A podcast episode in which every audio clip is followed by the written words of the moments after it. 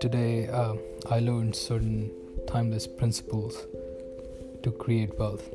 I mean, it's not mine. I learned it from the podcast that was with Naval Ravikant. And uh, the principles go like this. Right now, in this current time space reality, we get rewarded for creative work. And creativity should come from a place of knowing yourself. Because when you are an expert of being fully you, it creates a certain form of leverage. He gave he gave certain examples like Oprah, uh, Kanye, uh, Donald Trump, and all these people. Because Donald Trump, like for example, would put like uh, his name everywhere um, in all the buildings and all that stuff. So he was able to build his own unique brand. You can like him or dislike him but he was able to he he and he has he continues to create his unique brand. It could be just being a brand of crazy people but if that is is what it is it's still some sort of a brand. But anyways coming back to the main point of being wholly you fully you and that being your creative side and when you're able to fully express that you have a knowledge of self and that is unique and specific knowledge.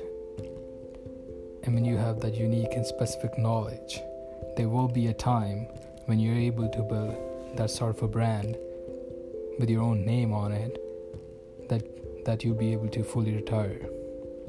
By fully retire, Naval doesn't mean that you will not have anything to do, but he actually means that you'd be able to be authentic fix your own schedule and be you. You won't have to be at a job for 40 hours a week. And you'll be sharing your whole self with the world. So that that's what he means by fully retiring and which again doesn't mean you won't, won't be working you won't be doing anything. It pretty much means you would be doing stuff but you would be doing stuff which is more likened to your own personality. It would be aligned with who you are irrespective of the hours you put in. That that thing would not matter. So that's that's the takeaway. That's what i learned from Naval's uh, podcast with uh, joe rogan. And also that you can also just refer to his twitter storm so i want to share that. So i i think it's possible to even apply this even to our careers even if we are working for someone else if we are able to get closer to our own uh, personalities while we are working. Yes, there is a line, and we cannot be jerks if that's what our goal is. That's what our fully uh, being ourselves uh, is the definition of being fully ourselves. Um, but yeah, so we can try to be closer to what our real personality is, and that could be quite handy in gaining some sort of leverage because your personality would ultimately start showing. And no, you will not get fired in most cases because firing is actually a riskier proposition for most companies and organizations, especially if it's not a startup organization, firing you would cost them more than letting you do the work that you're assigned and then still adding your own little bit of flavor to it. And that's what I'm talking about. That's how you could literally create a leverage in the company that you're working for, in the organization you're a part of.